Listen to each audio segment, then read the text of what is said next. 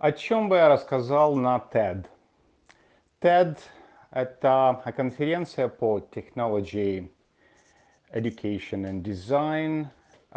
Это достаточно интересная платформа, на которой спикеры из разных стран мира, обычно это эксперты в своем деле, делятся с аудиторией тем важной информацией, которая может изменить мир. Или такова цель. Как я для себя это определяю? На TED попасть очень круто, престижно, и я бы хотел выступить на TED, на живой конференции. Есть несколько идей, которыми я хотел бы поделиться с аудиторией.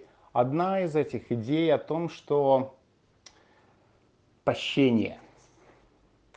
Пощение том смысле слова, как могут понимать это верующие христиане, и не только христиане, вот пост у них соблюдают, постятся.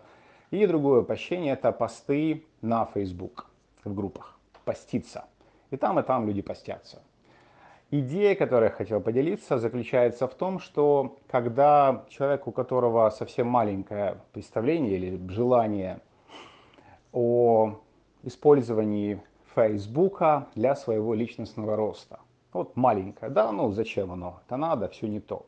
Когда мы начинаем постить, выбираем группу по интересу, возможно, друга, знакомого, и, или другую, целенаправленно каждый день делаем два поста. Пост – это публикация. Хотя бы одно простое предложение, картинка или видео, делаем одно утром, другое вечером. Итак, 28 дней. Каждый день. Результаты удивительные, которые я наблюдаю на себе.